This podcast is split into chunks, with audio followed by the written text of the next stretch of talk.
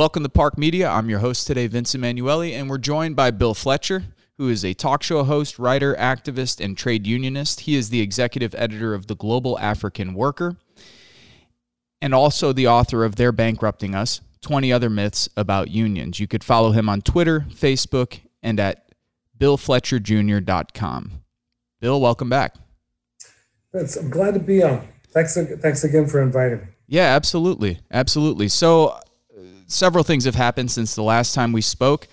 I feel like it probably makes sense to jump right into the uh, nomination of Kamala Harris as vice presidential candidate for the Democratic ticket. This week is kicking off the Democratic Party's national co- convention uh, in a rather unconventional way, but you know, under the circumstances, it is what it is. And I'm wondering what you made of the announcement, if you were surprised by it.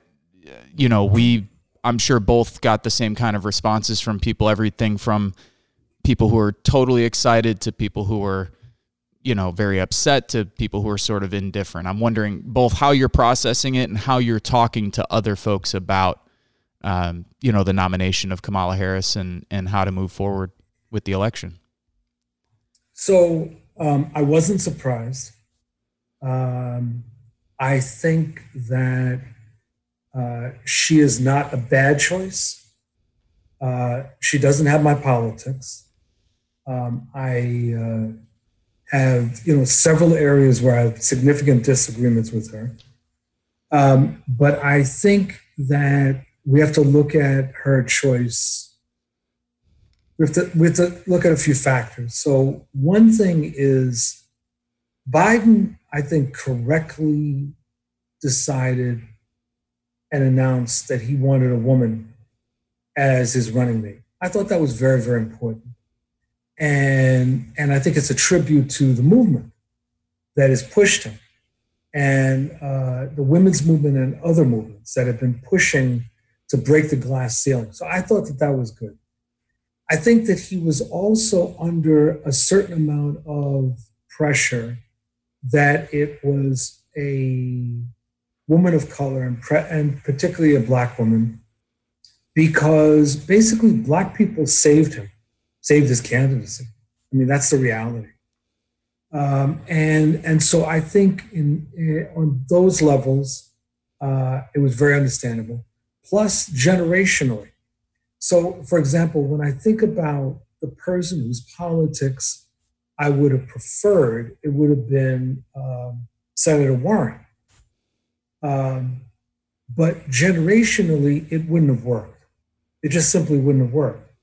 Uh, I think that the symbolism of a transgenerational uh, slate is very important.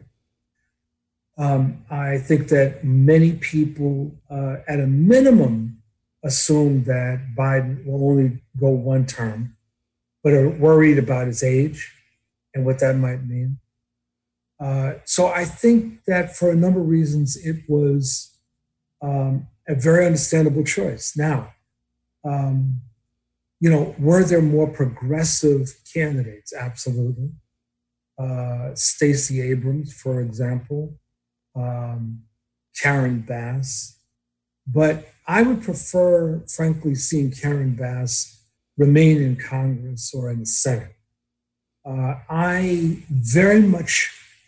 I was very worried, to tell you, Vince, when her name was being floated, that this was um, that this would actually fall into the hands of the Trump campaign, that they would make use of that, particularly in Florida. But here's the other part, and this is uh, not a criticism. Karen um, has positioned herself in a certain way that, let's say, is different from A O C. Um, And I worried, and I think we saw evidence of this, that when she started being attacked from the right, she started backing up. We don't need that. We we, we just don't need that. So I think that Karen has done a very good job in Congress, and I think I'm hoping that she continues to do so. There are other candidates, but I, I, I I'm not really focused on it. I think all things considered, is it, it is what it is. It reflects a certain balance of power that exists within the Democratic Party. And The most important thing, Vincent, is this. If Biden and Harris are elected, there can be no honeymoon period. None. Nada. One of the biggest, most tragic mistakes that liberals and progressives made when Obama and Biden were elected was this idea of a honeymoon period. And, and there was this excusing away of different kinds of backsliding that happened in the first six months of the administration on the basis of, you got to give the brother a chance, give him some time. He's up against a lot. Our attitude right now is there is no time. There is no, there's no retreat. It's going forward. And the left's in a much better position today than it was in two thousand eight. I mean, in fact, right before we got, we jumped on this interview, I was having a conversation with a friend who I'm still trying to hammer it home to him that he's not culpable for everything that happens if he votes Democratic. You know, he's sort of one of these cats who's not ideological, working class white dude from Northwest Indiana, right. Understands that things are all fucked up, knows how bad the Trump administration is, didn't support him last time, but is one of those guys who maybe will vote, maybe won't vote. You know, his questions to me are like, I'm sure some of the same things you hear, like, if I vote for the Democrats, am I then responsible for everything they do, morally, ethically, all these types of things? I, I mean, of course, I don't buy into that. Right. I know you don't. Um, I'm wondering. I'm, let's let's just, let's just take that for one second. There's yeah. something that I think is very important for your friend to keep in mind and other people. There is this sort of illusion that many progressives have that if we only had an independent People's Party or Workers' Party or whatever, that we would be off to the land of milk and honey. Right? Now, what I want to encourage everyone to do is to do a little Googling. I want them to look at elections in multi-party countries where you have labor parties or left parties. And look for the following. In, in how many of those cases, outside of a revolution, was the left able to win by itself? Yep. You will find very rarely. Usually there is some sort of coalition. And for better or for worse, there's a coalition. We have to look at the Democratic Party as not a political party, but as a bloc, as a coalition.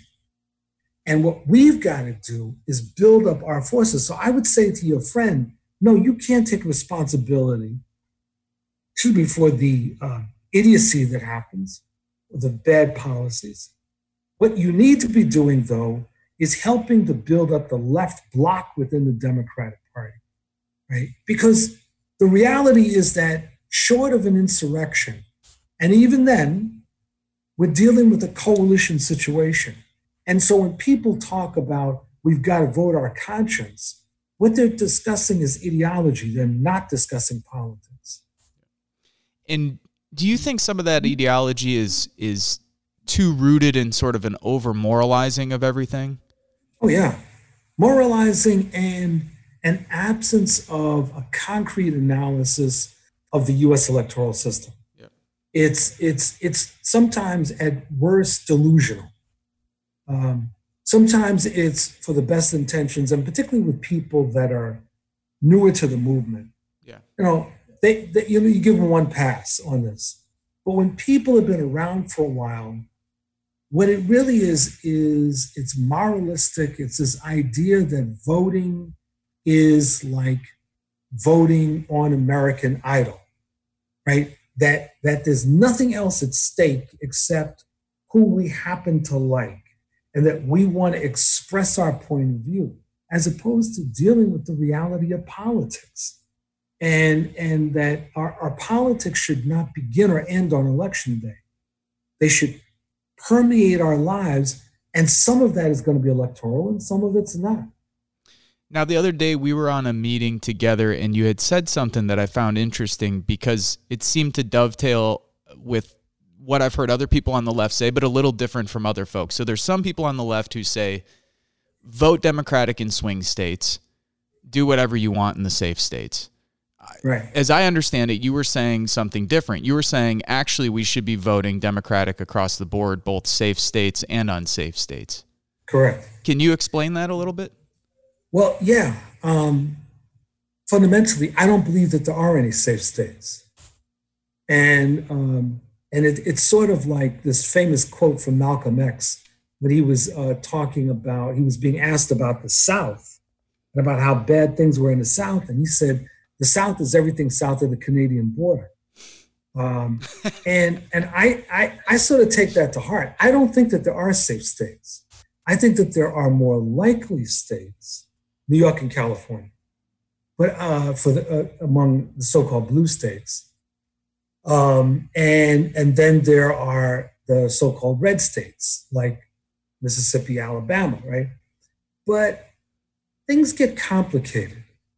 Um, what what I think, it, there's, there's several reasons that I oppose this idea of, of voting your conscience in red or blue states, right? One is that there needs to be in this election an overwhelming repudiation of Trump, not a partial. It has to be overwhelming, and it has to be overwhelming for a few reasons. One is uh, that under no conditions can Trump on election day or the day after say, I'm not really convinced of the election, of the election results. It has to be very definitive. The second is that I don't trust polls. Uh, I mean, once upon a time, Pennsylvania and Wisconsin were safe states. Um, you know, people, when when people think of safe states, one of the things that happens is that they become a little bit too comfortable. And one of the uh, things that we've seen with the Republicans over the years is that they don't believe that there are safe states. And they engage in all kinds of work in solidly blue states. And part of that is to build up base areas for their later activity. They're very good at that. Um, and I think that we should be doing the same thing in so-called red states. I think we need to be figuring out, how do we flip Texas? How do we flip Alabama?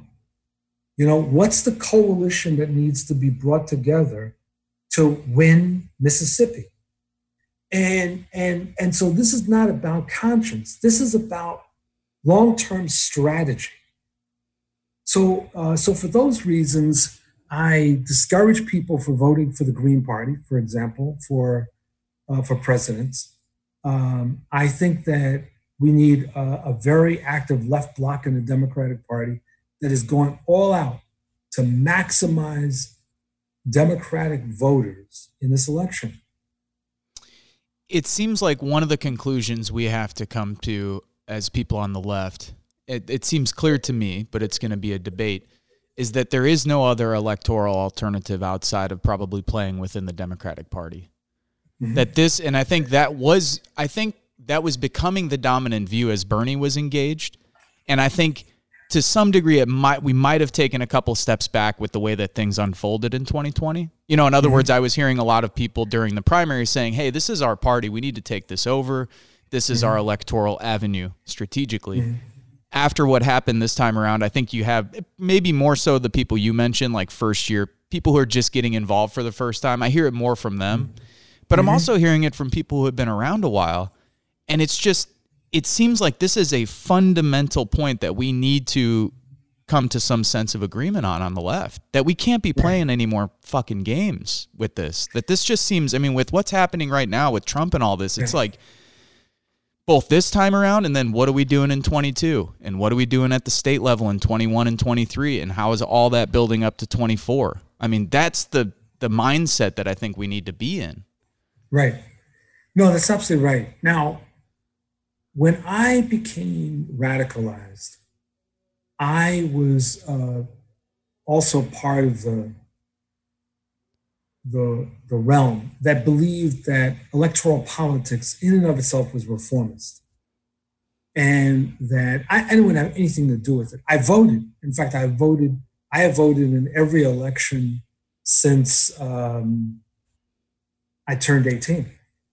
Um, and uh, the um, but I didn't believe in engaging in it.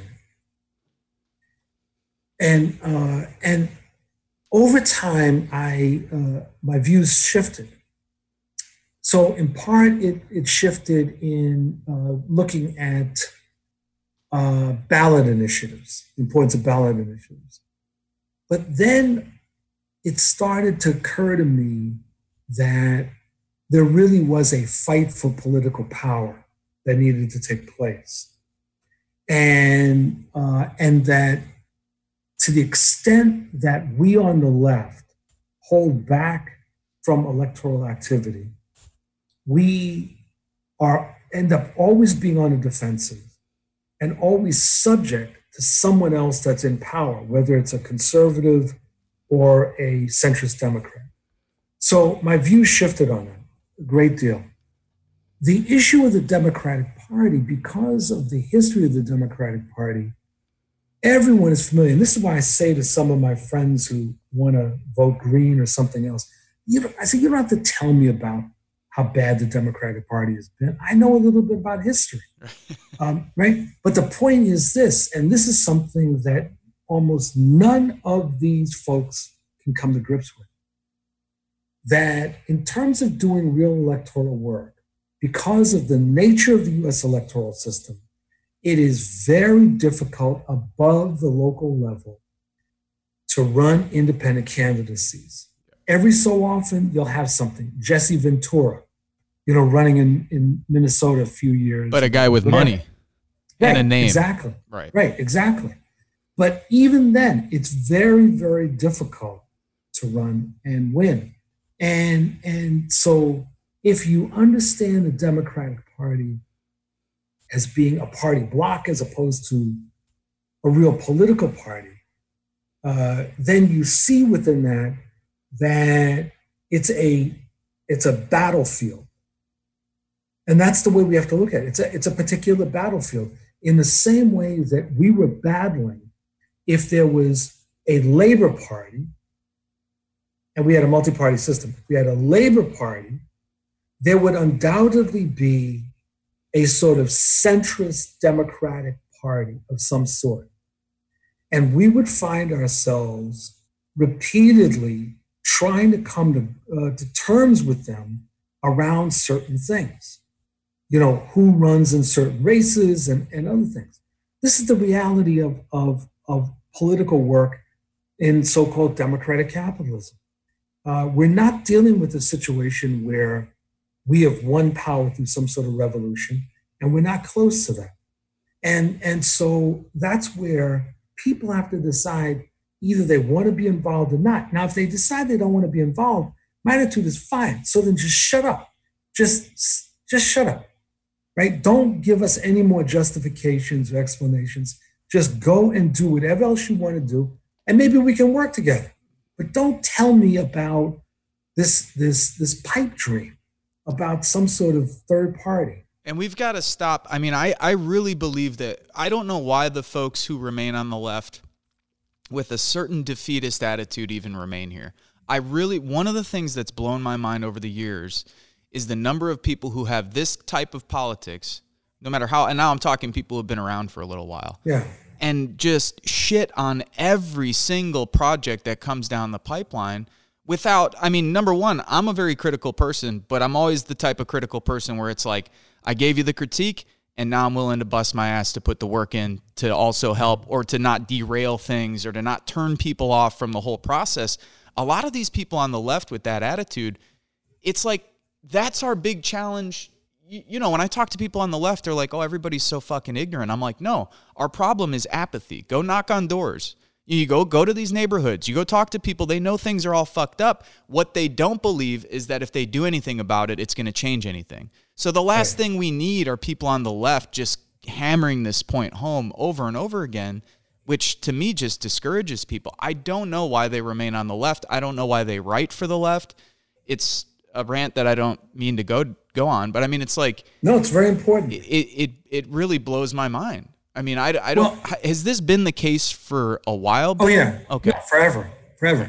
So I think that there's several different factors that you see that looks like it's the same thing, but it's not. So you see some people who are just outright cynical. They've been involved for a long time. They haven't seen things work, and they just don't believe anything really will happen. So that's one element.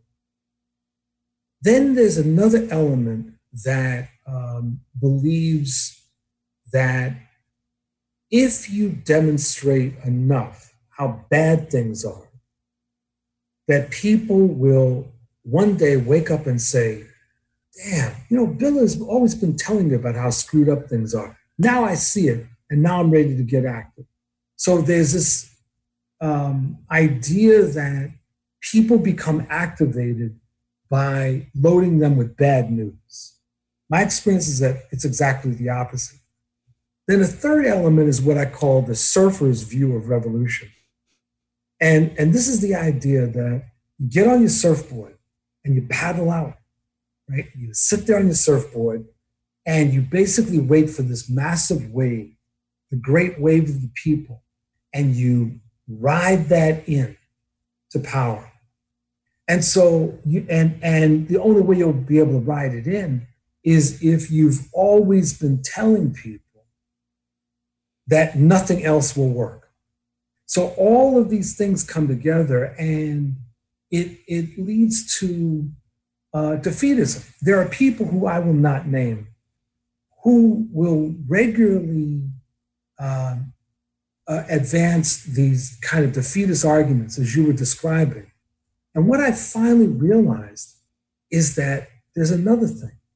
They're scared. They're actually scared of winning. And because if you win, then there's a whole new set of complications that arise. And responsibilities. And responsibilities. And it's like, oh, you can't just say what you want to say. Right. Oh, you can't just do what you got to do. It's like now you're in power, and you've got this coalition that brought you in. You've got to be paying attention to the different elements of coalition. So you can't just be Bill, Mister Bill Smartass Fletcher, saying whatever I want. I've got to be paying attention to the different groupings that were out there that were responsible for helping me win. And there's many folks, friends of ours on the left, they're not ready for that. They're not. That's not what they want. They'd much rather be the um, the the, the uh, standing there throwing rocks, right? You know, um, as opposed to being directly in and rolling up their sleeves and realizing we have a hell of a job ahead of us. I perhaps this is the case for everyone. I sure as hell wish that I would have been exposed to your work, people like Jane McAlevey. Uh, people like Christian Parenti. Uh, there's a whole number of people who have really, I think, who now I'm thirty-six years old, and I would say over the last five or six years have really started to come to these conclusions after eight years, you know, from the time I was twenty-one, twenty-two, working on the left, reaching thirty, seeing the first Bernie campaign go about, you know, and saying, wait a minute, there's something here. Then I saw what Jacobin was doing. I saw what was happening with the D S A, and it seemed to me that of all the time I had spent on the left with various organizations and movements, that that project, what Jacobin's trying to do, the approach from D S A, that that seemed to make the most strategic sense, and they were some of the most reasonable people that I've encountered. Um, I, you know, you mentioned that it's changed for you over the years, that when you first mm-hmm. came in, it was like, you know, I don't want nothing to do with electoralism. I was similar in that way. I, I, you know, my first time I voted for a president was John Kerry. It was an absentee ballot. I was sitting in Western Iraq uh, and sent it in via mail. And I, I was proud of myself because I was surrounded by a bunch of right-wing nuts who were calling me a hippie and a piece of shit traitor and all this other stuff. And at the time, I thought I was radical. I'm like, yeah, like, like John Kerry, you know? Yeah. Um, That changed to, I think, some level of cynicism after oh six, watching the Democrats take the House and the Senate. And at that time, I was still trying to work with members of Congress uh, through I V A W, lobbying and mm-hmm. so forth, and just having member after member tell me, hey, look, we'll oppose the war symbolically. We're not going to cut off funding for the war. Now, back then, I didn't realize, like, well, the reason they're not going to do that is because there's not enough pressure in the streets to force them to do that. Right. The conclusion I came to at twenty-two, twenty-three years old was like, ah, fuck the system, the Democratic Party, they're never going to do anything, all this. Like yourself, I still voted throughout the years, but it took until the last five or six years for me to come to these conclusions. And I think, I mean, one of the things I hope all of us can do is to help bring people up at younger, at a at an earlier point. That in fact, people in high school, college level, as they're young, that the mentors we need to be like putting up on pedestals, or the people that we need, whose work we need to be getting out to people, are the people who are, you know, thoughtful. I mean, people like yourself, I think people like Jane, these are people who I think we, if more people heard from you guys on the left than others, we'd be in a much better place. Well, I'm, I'm truly honored by that. Um, and flattered. Uh, I would say there's a couple of things that what you're raising uh, brings to mind. So one is that the left is a very complicated place. You mentioned Jacobin and D S A. Um, there's a number of organizations out there that are trying to do what needs to be done and are Uh, attempting to be anti-sectarian and build broad fronts. People need to study these different organizations and decide politically where you fit. Um, and I encourage people to do that. Uh, and so that's one thing. The second thing is that it is, how can I put this? In this country, it's difficult being a leftist and being affiliated with an organization. Um, and it's difficult for a particular reason, which is that the uh, so-called mainstream establishment will tolerate individual leftists, particularly out of academia. Um, they are intolerant of organized leftists. And there's a long history to this, going back to the nineteenth century, that when we get organized, whether you're talking about the C P or you're talking about the Communist Party, you're talking about uh, Maoists, you're talking about D S A, whatever, um, the, the larger establishment is very fearful when we on the left get organized. So when those of us that are affiliated with organizations speak up, we often get slapped down, or we never even get the chance to get noted. Um, there's also a kind of, a very interesting kind of elitism that exists within left and progressive circles in the media. Um, if you don't have a P H D after your name, or a reverend, or um, uh, something similar, um, much harder to get get attention. And and I become, it's one thing to not get on A B C News. I get that. But when you're dealing with so-called progressive media and you run up against exactly the same things, that's when it gets really frustrating. Yeah. And and I think that we've got to take that on. So one of the things I would say to your listeners is that what makes a difference is when you, the listeners, communicate to Democracy Now! Or N P R or, or Al Jazeera or whatever, and say, um, we're glad that you put different kinds of people on your shows. Now what we want is for you to put on these people that we're talking about, who are not getting the same kind of attention. And that does make a difference, man. Yep. I mean, anyone that tells you otherwise is lying. It makes a real difference when these media outlets hear, no, we need to hear from Jane McAlevey. We need to hear, hear from Bill Fletcher, but, or, you know, yep. whatever. Yep. No, and it, look, I think one of the things that that we face, I just had a conversation with a, a, a mutual friend of ours the other day about this. You know, the replication of some of the worst behavior in, in the dominant society and culture sometimes is replicated within the left. And it seems to me that we want, you know, I had seen something that you posted the other day. It made a lot of sense. Regardless of, say, even on the debate within debates that are taking place within the D S A right now. And there's there was an article in the New York Times. We don't have to get into it. No, no, let's talk about that. Okay. I mean, we could. I, I wasn't. My interest is not so much about the sort of like dramas within it, but that we need to have open debates on the left and that we can't, it can't just be, and it's so wild because I, you know, if, if I were to sit you down with any other, say, pick the leftist, sixty, seventy, eighty percent agreement. Some of the ten or twenty percent may be fundamental significant disagreement, but that we'll eat each other up over that ten percent. Like we'll we'll rip each other's hair out, skin each other alive over that ten or fifteen percent that we disagree about, even if it's a fundamental disagreement, and yet we stand in solidarity together. We're here, you know, working on right. some of the same issues. I it it it seems to me that one of the reasons why a lot of people that I know who aren't self-identified leftists don't want to join the left or be a part of these organizations or movements is because they often see some of the same behaviors replicated that these, like in other words, if you're going to go to a, a shitty job and deal with a shitty boss and shitty management, what in the world would make you want to go to a meeting on a Saturday where you got to deal with a lot of the same internal cultural dynamics that you deal with at your workplace? Exactly. Exactly. Well, let's use that to talk about this whole Adolph Reed controversy. So for your listeners um, that may not be familiar with this, Adolph Reed is a professor at the University of Pennsylvania.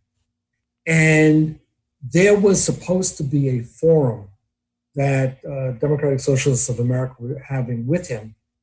And that's when, after that point, the things become murky. But apparently what happened was that there were people that objected to Adolph speaking uh, by himself and, and insisted that he should be there to have a debate.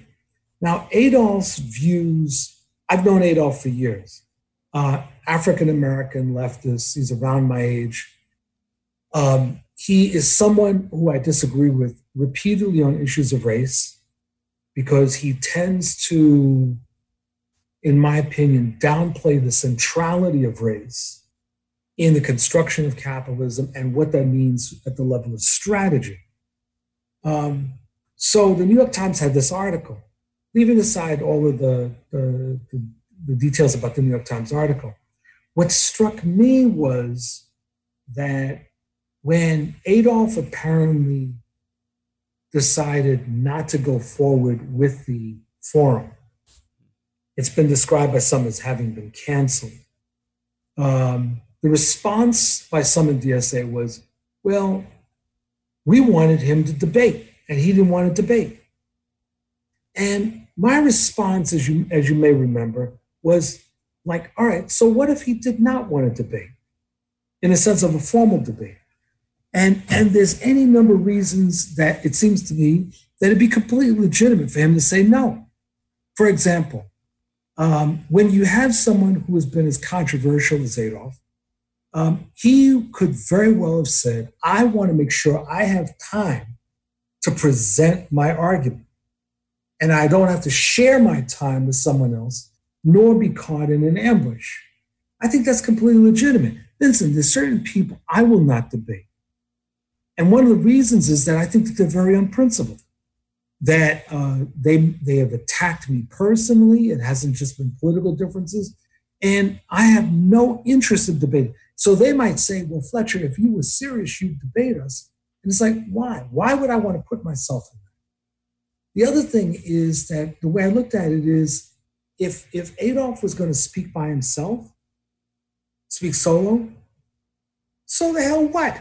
There's, if there's question and answer period, there's an opportunity for people to raise their points. Right. It's like, we've just, we've got to have an environment where we recognize that there's not just one way of doing things.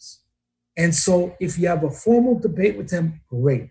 But if you don't, then you raise your objections or points of view from the floor. What is wrong with that? And, and so I think you're, you know, it's, this kind of self-righteousness that exists in many parts of the left that, as you said, drives people away. They say, I don't need this. I get this enough in the rest of the world. Right. How much do you think is the actual format? And so the venue and the format, in other words, I totally understand what you're saying because I've been invited living in Indiana. I've been invited to events where I thought I was just going to be by myself, or I thought I was going to this forum and I was going to have X amount of time. Turns out that they stacked the crowd with like forty or fifty pro-war veterans, whatever the case may be. I've been in some scenarios where I, you know, things very close came to like physical disruption, not just, you know, verbal insults. So I understand that one hundred percent. I've often wondered if the very term, and I know we need to debate, but I think when people think of debates, or when I think of them, even the ones I've seen on the left, it's like Bill gets five minutes, Joe Blow gets five minutes, Bill gets five minutes, Joe Blow gets another five minutes. Never really having like what I think that we need to have. And I think that might make sense if you were, say, debating Steve Bannon. What I don't think that makes sense is if, like, for instance, if there, if someone wanted to facilitate a conversation between you and Adolph Reed, the point is that this is a conversation that we're not, right. like, you know, at the end of the day, we're on the same side insofar as, like, if or when the F B I comes around, they're not going to give a shit whether Adolph or Bill had this view or this view on race. It's going to be, you know, are they effective? Do they have influence? Get rid of them. And then are we right. together or what? I mean, I, I more or less think of it as like on the left, we should be having conversations and not yes. to like put Bill down or to put Adolph down or I'm better or this, but to recognize that there's a number of different perspectives and ideas on the left. In some circumstances, some work better than others. Moving forward, we need as many different perspectives, I think, as we as we can get because things change so much. I mean, now I see more and more young people incorporating indigenous identities, indigenous rights into what they're doing. You know, they're like, yeah, we're working with unions. Yes, you know, we have to deal with white supremacy. We have to deal with xenophobia. Oh, and we have to deal with one of the original sins that you mentioned in your article in Jacobin, which is mm-hmm. the genocide of Native people, the displacement mm-hmm. of the First Nations people. You know, these are things that are like changing and morphing over time. So I would like to hear as many of these perspectives as possible. And I, I, all I can say, Bill, is that I plan on doing my best over the years for as long as I have left to try mm-hmm. and build that kind of a left because, and to be as good of a mentor as I can be to younger activists and organizers, because I sure as hell wish that somebody would have pulled my young uh, radical ass aside when I was twenty-five, twenty-six years old and was like, hey, man, it's not about all this bullshit. I get, and here's the other thing. If you're going to, if you see young leftists doing this, the thing isn't to be like, hey, go fuck yourself, you're an idiot, whatever. It's like pulling people aside and, re- it's like with the Kamala Harris stuff. When the young, mm-hmm. like people have been around for a while, I'm with you on that. But the people who are younger or this is new to them, I try to speak to their legitimate concerns. Like I don't try and, you know, I was trying to tell Carl Davidson the other day, it's like, Carl, I get that you want to praise Kamala, but man, you got to recognize there's a ton of people out here who are just holding their nose voting for her. Don't just right. dismiss those people because we want those people to come into the mix, you know, at least like recognize where they could be legitimate. Or even right. me as a young radical, I wish somebody just would have pulled me aside and said, hey, Vince, a lot of your feelings are legitimate. Here's where you're going wrong, man. Here's, right. you know, here's where you, if you want to be serious about this, here's a better way of going about it. That's right. I, I agree one hundred percent. And that's a lot of what I try to do. I, I spend a lot of my time mentoring. And I also spend a lot of my time remembering and remembering what it was like when I was in my late teens and twenties as a young radical. And by and large, did not have older people to go to. Um, I mean, when I was like twenty, older people were like thirty, you know, yeah. Yeah. not like sixty. Right. And and um, and the problem was that there were not enough older radicals around that either felt comfortable talking or um, could dialogue, as opposed to giving speeches. There's a word in Spanish and Portuguese, intercambio, dialogue, which I really like. And it speaks to what you were raising before, that we should be having discussions. They can be sharp discussions, but discussions that give people the opportunity to elaborate their point of view. And, and those discussions should not be firefights. You know, a few years ago, there was this left-wing publication that described me as the leading voice of opportunism in our era. Now, Vince, why would I have any interest in any further discussion with them? I mean, if you're going to say that, then all right, then let's start talking about each other's mothers. I mean, let's let's let's move all this aside and let's just talk about each other's mothers and get down, right? Right. But it's like if the if the point is that you disagree with me on electoral politics or on Syria or whatever, all right, let's have that discussion. And we may not agree, but that's okay. I think that that's the, that's the approach that I, um, I attempt to encourage. And that means for me, again, there's certain people I'm not going to bother spending my time with. There's about three hundred fifty million people in the United States. I figure there's a few people that are dispensable. I couldn't agree with you more. Um, let's let's finish by talking about this article that you recently wrote with Antonia Darber uh, in Jacobin. Mm-hmm. It's called "Black Lives Matter is Part of a Global Struggle Against Oppression." Uh, excellent article.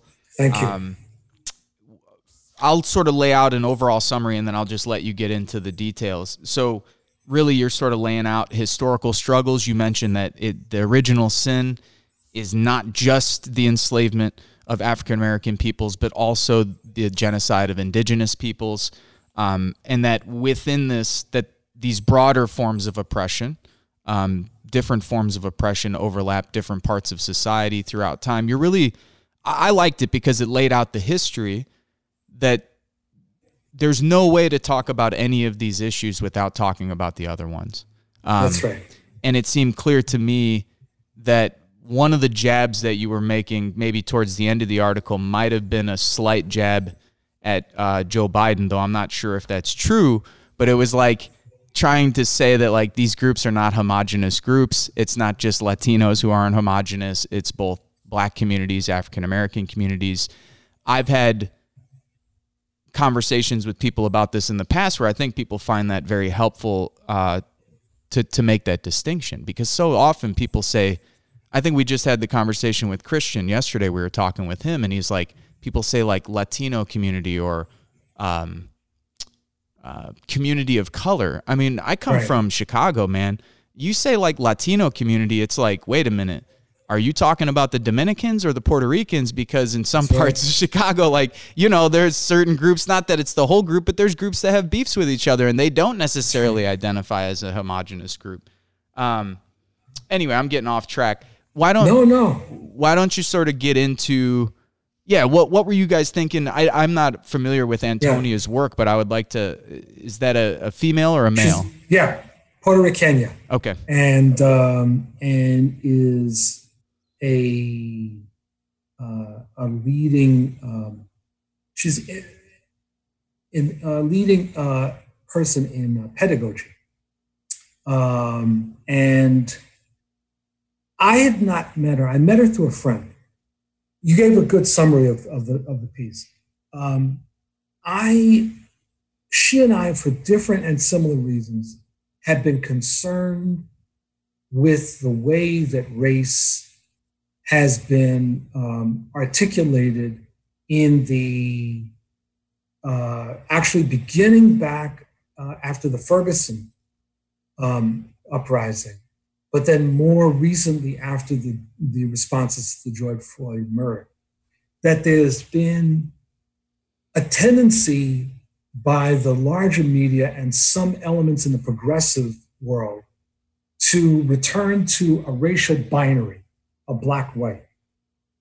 And there's also within the African-American movement, some elements, including some very right-wing, that want to describe the African-American experience with racism, so-called anti-Black racism, as so different, so heinous, so unique, that anybody that lays claims to a parallel racial experience is somehow appropriating our history.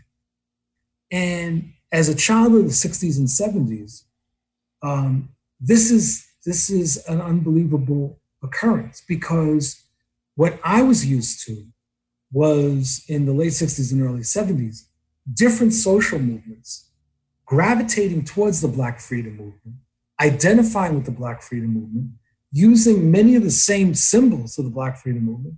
And our attitude was, great, this is wonderful, this is flattering, right? Um, but there's been a growth of ethno-nationalism since the nineteen seventies. And, and it's like everyone sort of for themselves.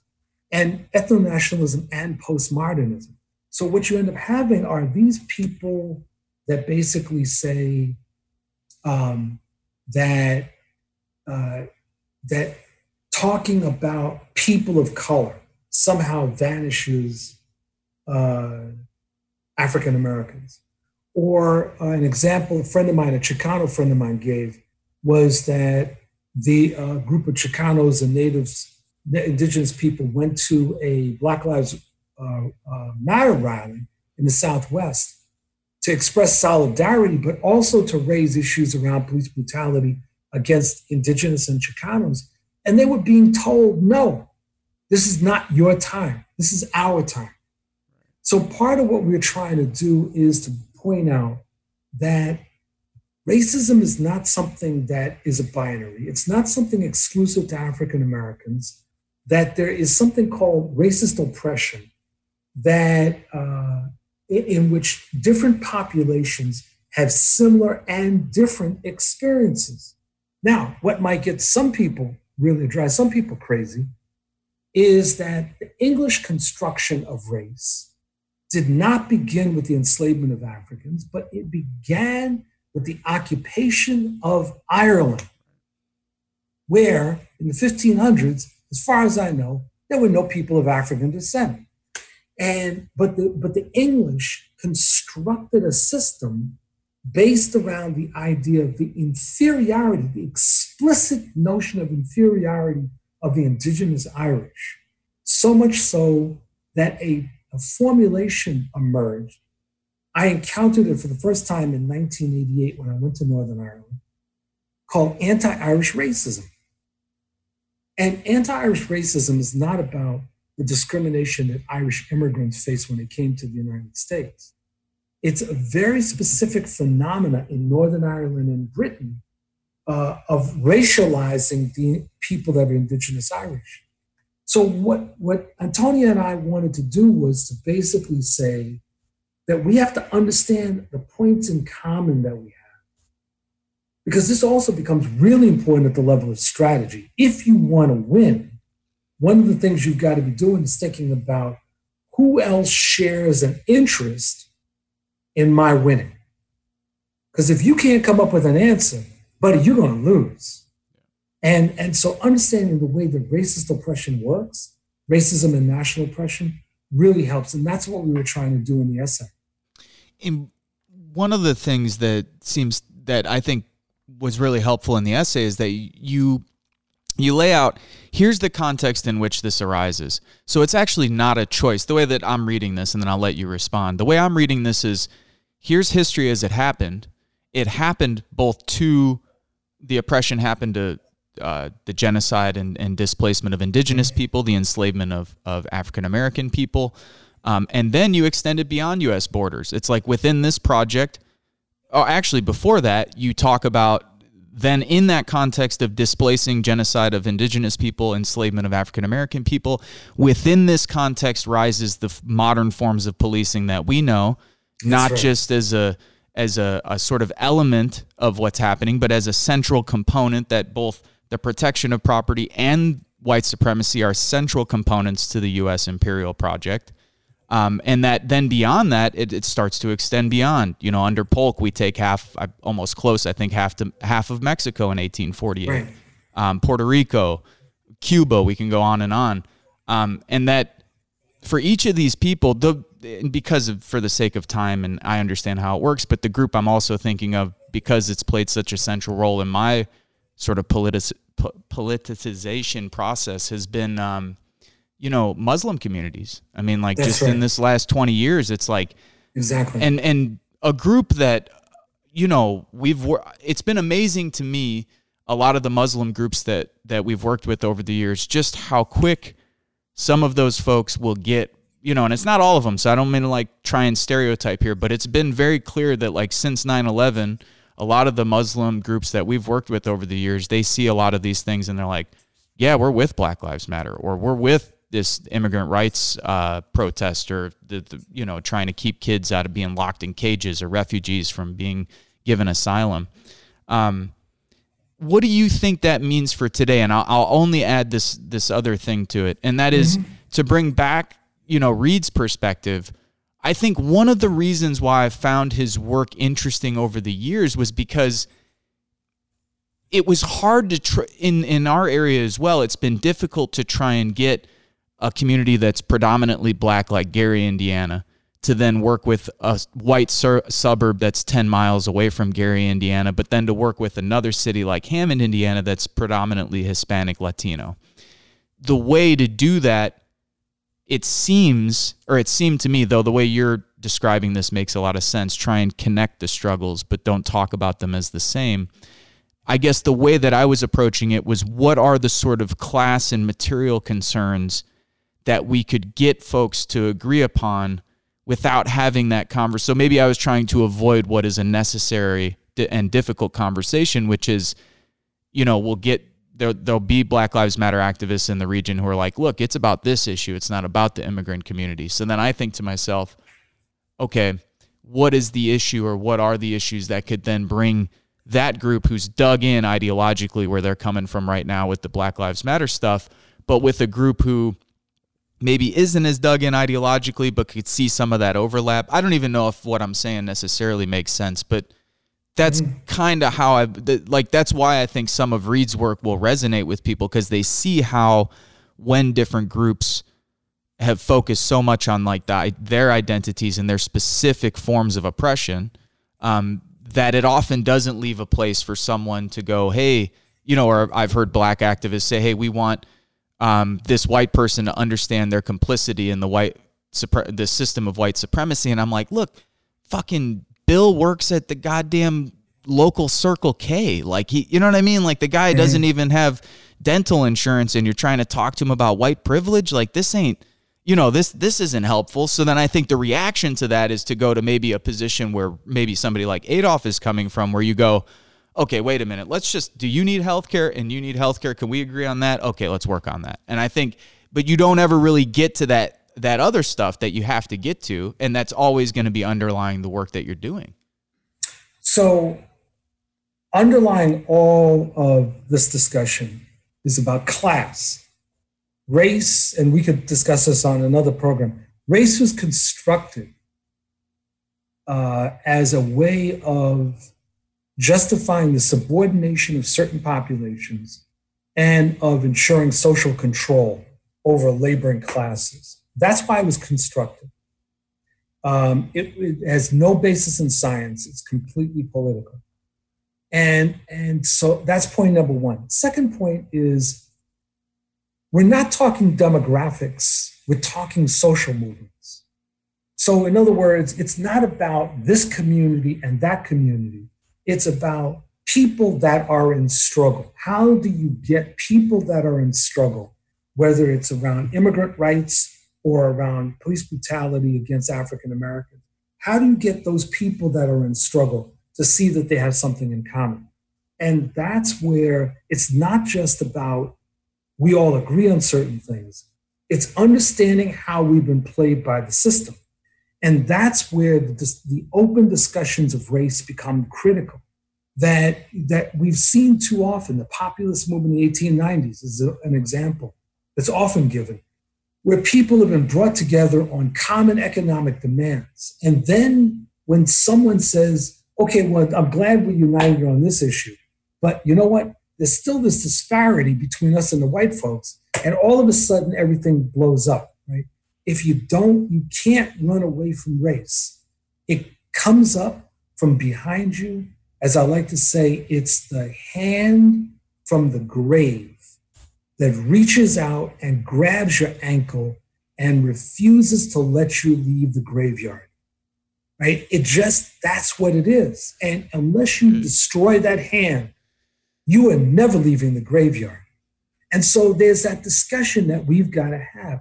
But again, it's about social movements. And, and, and part of why Antonia and I wrote this piece was to basically say that these movements among different segments of the Latino, Latina populations around the United States and U S African Americans share certain things in common, and that there's a basis for solidarity. Because fundamentally what this is about is how do we win?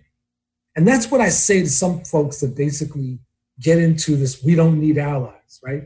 And so I'm basically saying, so essentially you're telling me you just don't want to win. I mean, if that, if you don't want to win, let's just, that's fine for you to sit off and cry and complain. I'm interested in winning. Yeah. If we're not talking about winning, I'm going to go become an entertainment lawyer. And I'll become an entertainer. Hey, Bill, I appreciate it, man. Thank you very much for your time. You you put okay. everything. I think this was just what we needed. So I Thank appreciate it, much. man. I really do. Okay. Okay. All Thank right. you very much. Take Look care. Look forward to another one. You too. Bye-bye now. All right. Take care, Bill. You've been watching Park Media. I'm your host today, Vince Emanuele, and we'll talk to you soon. Hey, thank you for watching and listening. If you think this program is worth a pack of cigarettes or a cheeseburger, you could become a Patreon for as little as three dollars a month. The link is available at our website, park media dot org. That's P A R C media dot org. Make sure to subscribe to our YouTube channel below. Also, you could find us on Instagram at Park Media, Facebook at Politics, Art, Roots, Culture, and you could find me on Twitter at Vince Emanuele.